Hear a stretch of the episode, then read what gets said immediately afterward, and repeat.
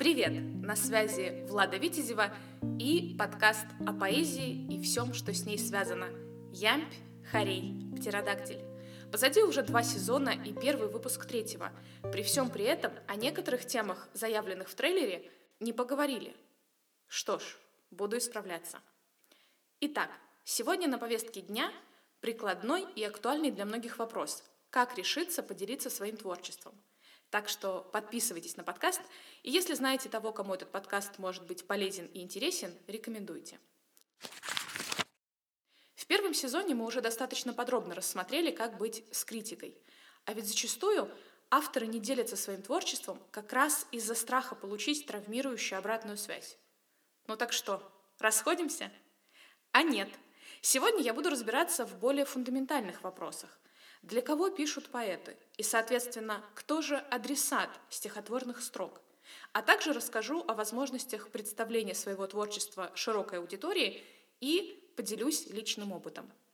И начну с небольшой практики поэтической наслушанности. Да-да, в поэзии она также важна, как, например, в музыке.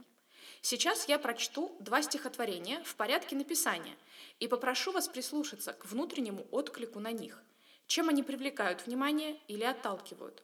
Возможно, вам даже удастся однозначно выбрать фаворита. Делитесь соображениями в комментариях, а я начну. Итак, первое стихотворение Евгения Боротынского «Мой дар убог», написанное в 1828 году. «Мой дар убог, и голос мой не громок, но я живу, и на земле мое кому-нибудь любезно бытие. Его найдет далекий мой потомок в моих стихах. Как знать, душа моя окажется с душой его в сношении, и как нашел я друга в поколении, читателя найду в потомстве я. И второе. Стихотворение Константина Бальмонта «Я не знаю мудрости», написанное в 1902 году. «Я не знаю мудрости, годной для других, только мимолетности я влагаю в стих. В каждой мимолетности вижу я миры, полный изменчивой, радужной игры. Не кляните, мудрые, что вам до меня? Я ведь только облачко, полное огня. Я ведь только облачко, видите, плыву. И зову мечтателей. Вас я не зову. Взгляд на творчество всегда субъективен, особенно на чужое. Поэтому поделюсь своим восприятием. Лично для меня первое стихотворение более глубокое и написанное как бы на вырост, то есть для потомков, а второе – более воздушное и кажущееся легкомысленным, при этом содержащее в себе важную мысль об отстраивании от так называемых немечтателей. Ограничиваться только своей точкой зрения недальновидно, поэтому приведу высказывание литературных критиков. Русский литературный критик и публицист Виссарион Белинский писал так – Читая стихи Боротынского, забываешь о поэте, и тем более видишь перед собой человека, с которым можешь не соглашаться, но которому не можешь отказать в своей симпатии, потому что этот человек, сильно чувствуя, много думал. Мыслящий человек всегда перечтет с удовольствием стихотворение Боротынского, потому что всегда найдет в них человека, предмет вечно интересный для человека. А в критике о творчестве Бальмонта, русского поэта Серебряного века и литературного критика Александра Блока, есть такие строки. «Обратить мир в песню таких изысканно нежных и вместе пестрых тонов, как у Бальмонта, значит полюбить явления помимо их идей. В своих книгах Бальмонт замкнут в себе, и в них ключ к сердцу его поэзии, сердцу прежде всего, как источнику любви. Мне очень интересно узнать, как вам, читателям и слушателям, откликнулись прочитанные стихи. А пока перейду к определению адресатов, изначально задуманных авторами. Для этого обращусь к эссе русского поэта, критика и литературоведа Осипа Мандельштама о собеседнике, которую мореплаватель в критическую минуту бросает в воды океана. В бросании мореходом бутылки в волны и в посылке стихотворения Боротынского есть два одинаковых, отчетливо выраженных момента. Письмо, равно и стихотворение, никому, в частности, определенно не адресованы. Тем не менее, оба имеют адресата. Письмо – того, кто случайно заметил бутылку в песке, стихотворение – читателя в потомстве. Хотел бы я знать, кто из тех, кому попадутся на глаза названные строки Боротынского, не вздрогнет радостной и жуткой дрожью, какая бывает, когда неожиданно окликнут по имени. А вот второе стихотворение благодарного читателя в лице автора эссе не обрело.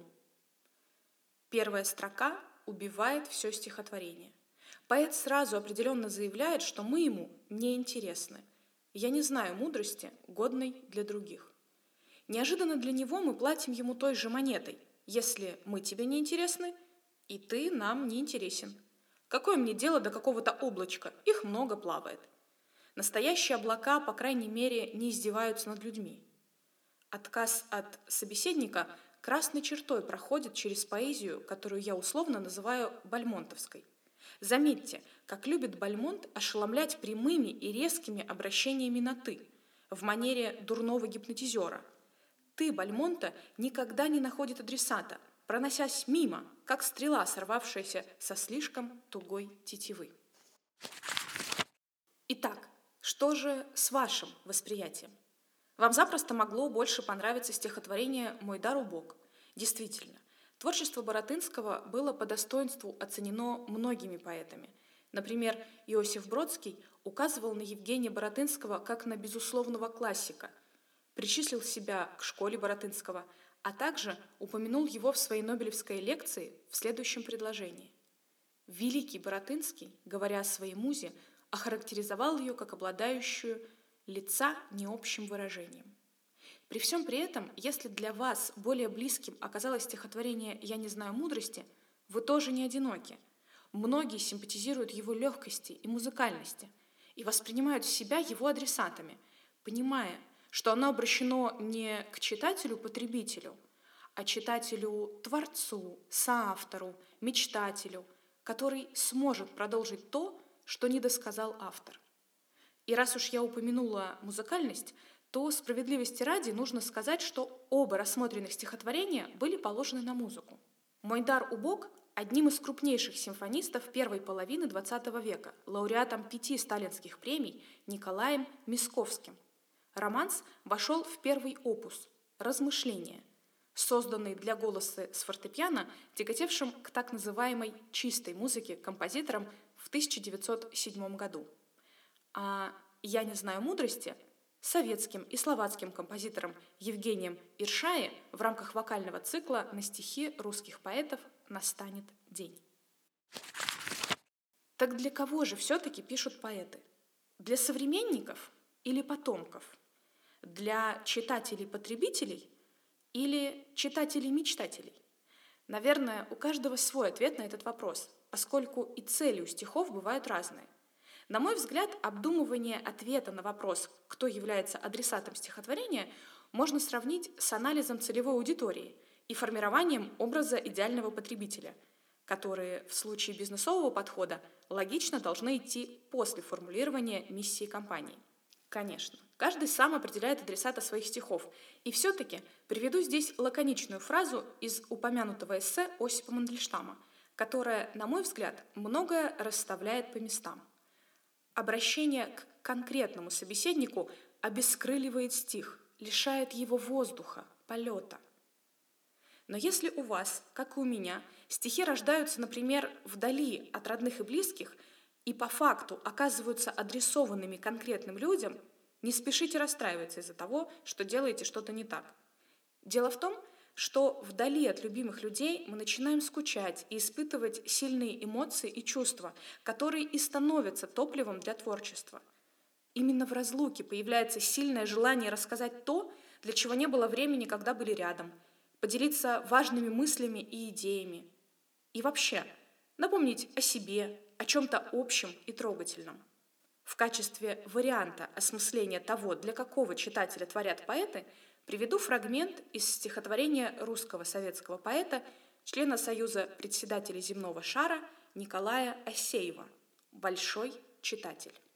«Все, чем я дышу, все, что я пишу, кстати или не кстати, волосы теребя, все это о тебе, все это для тебя, друг мой, большой читатель. Ближе, меж нас, меж двух, больше не встанет друг, и ни родни, ни брата, волосы теребя, нечего мне от тебя ни укрывать, ни прятать.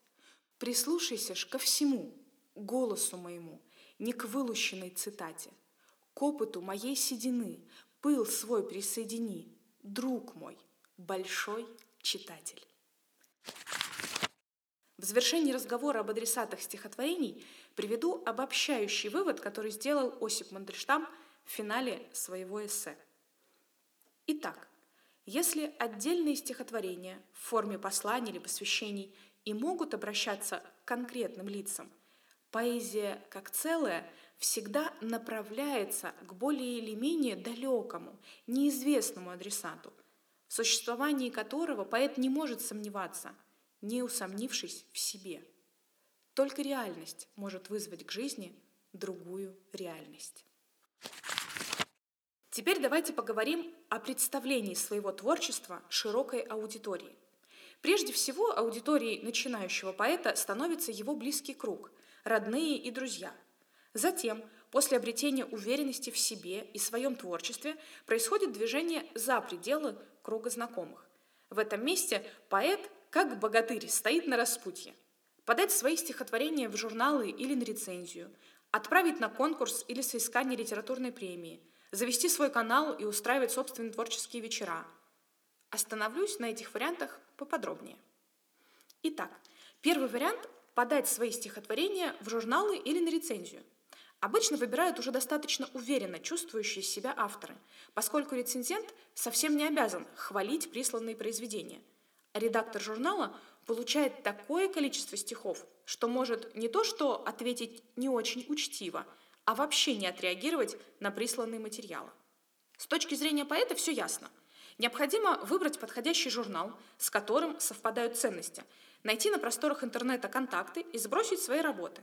В рамках литературной редакции зачастую можно найти и рецензента – Конечно, удобнее, когда есть знакомые редакторы, но даже если нет, это абсолютно не повод опускать руки. Например, литературный лайфстайл-журнал «Иначе» объявил открытый open call, в котором может поучаствовать любой желающий. И таких предложений на сайтах, телеграм-каналах и страничках литературных журналов в соцсетях достаточно.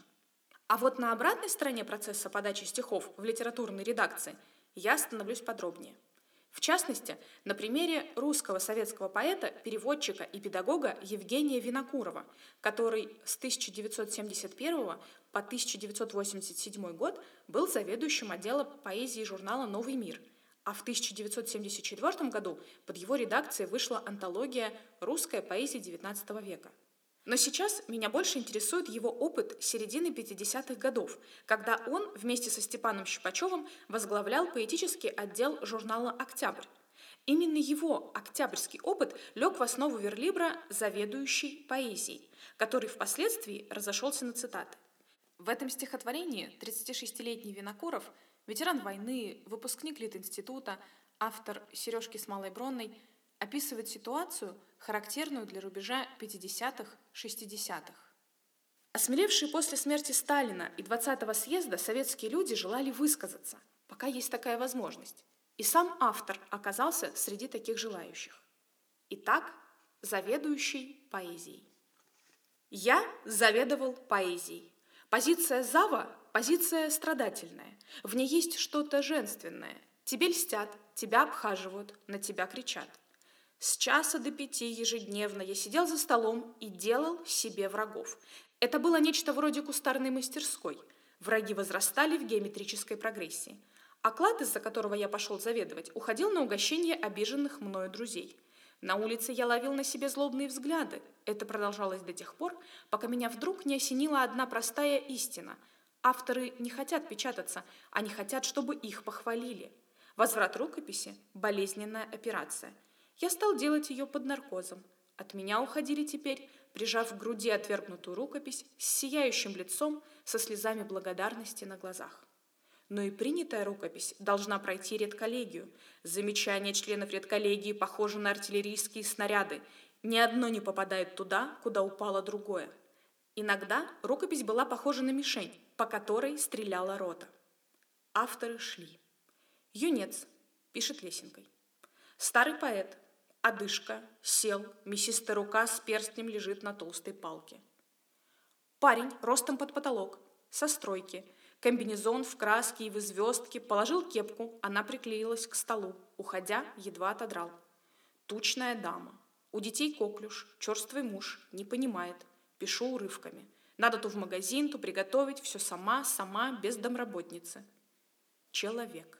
В черных, как смоль, глазах лихорадочный блеск. Заявление.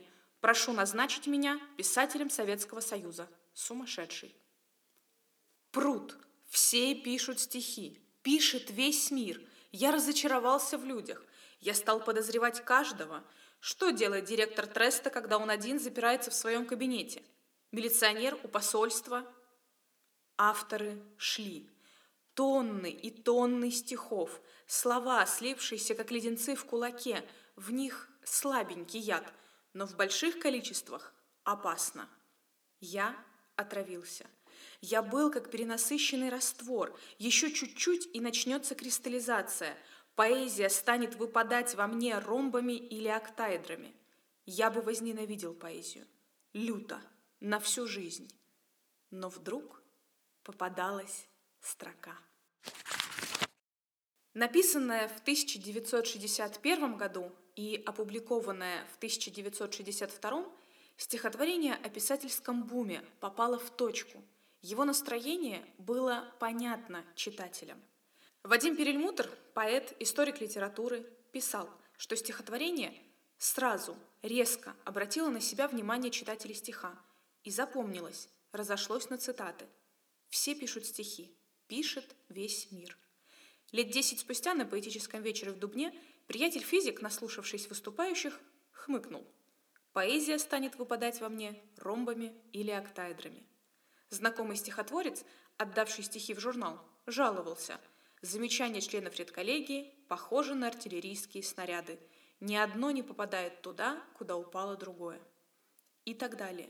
И всякий раз удивляло, что строчки, лишенные, так сказать, запоминательных свойств стиха, вроде рифмы и регулярного ритма, всплывали в памяти к месту, сами собой, и цитировались, как правило, весьма точно. В рамках рассматриваемой нами темы приведу и цитату, которая зацепила меня. Авторы не хотят печататься, они хотят, чтобы их похвалили. Собственно, по-моему, это очень четкий ответ на вопрос, зачем придавать свои стихи огласке. А мы плавно переходим ко второму варианту – подавать свои работы на конкурсы и соискание соответствующих премий.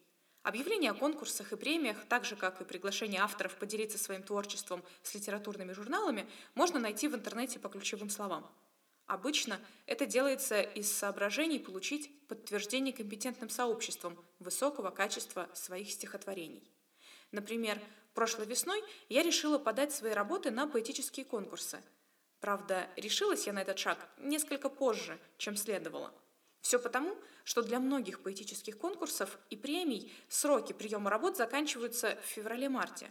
Соответственно, я успела подать на конкурс ПС «Серебряные мосты», который проводился авторским содружеством, и премии «Лицей». В итоге я была признана победителем конкурса, Мое стихотворение было опубликовано в книге «Жасминовое поле», и теперь у меня есть возможность бесплатно печатать свои работы в журналах «Час культуры», «Йорш» и других изданиях авторского сотрудничества. А вот в соискании премии я не преуспела. Но, как говорится, отрицательный результат – тоже результат. И здесь не нужно расстраиваться, а важно понять, что следует подправить, чтобы все-таки получить желаемый результат. В своем случае могу сказать, что именно этот момент послужил стимулом к более детальному изучению верлибра, поскольку прежде я в основном соблюдала правила села ботанического стихосложения. Конечно, участие в конкурсах не для каждого важно. Многим достаточно получать обратную связь от руководителя элит объединения или литературных мастерских. Таких возможностей в настоящее время также хватает. Достаточно определиться с запросом – Главное – быть уверенным в необходимости писать стихи. Приведу здесь цитату русского писателя, педагога, философа Александра Герцена, которая, на мой взгляд, мотивирует оттачивать свое мастерство. «Досадно, что я не пишу стихов. Речи необходим ритм, так, как он необходим морю. Стихами легко рассказывается именно то, чего не уловишь прозой. Едва очерченная и замеченная форма, чуть слышный звук, не совсем пробужденное чувство, еще не мысль. В прозе просто совестно повторять этот лепет сердца и шепот фантазии. Итак, нам осталось рассмотреть третий вариант – завести свой канал и устраивать собственные творческие вечера – Здесь я проведу аналогию с музыкантами, которые в основном зарабатывают на концертах, а не доходах от стриминговых платформ. Так и поэтам важно быть услышанными аудиторией. И авторский творческий вечер – наиболее комфортное решение. При этом и здесь вариантов форматов есть несколько. Это может быть концерт в дружественном доме культуры или кафе, квартирник, дома или в уютном баре. Все зависит от умения договариваться и фантазии. Лично мне одинаково дорог опыт выступления и в кафе, и в зале с 50 зрителями. Но сейчас я тяготею к формату уютного вечера в дружеской атмосфере. Повторюсь, каждому свое, так что любой вариант имеет право на существование. Главное – его реализовать. Теперь перейду к каналу поэта. И здесь я имею в виду и каналы в Телеграме Ютубе, и просто странички в соцсетях. Дело в том, что это те площадки, на которых автору проще всего делиться своим творчеством. Разместить свое стихотворение в канале или на своей страничке занимает совсем немного времени, а отклик может оказаться многотысячным. Более того, поддерживающие комментарии придают дополнительный смысл творческому процессу и самой популяризации вашего творчества. Так что дерзайте. И дело не столько в количестве подписчиков, сколько в их качестве – Именно так, шаг за шагом, можно выстроить поддерживающее сообщество единомышленников, с которыми не страшно делиться своими стихами.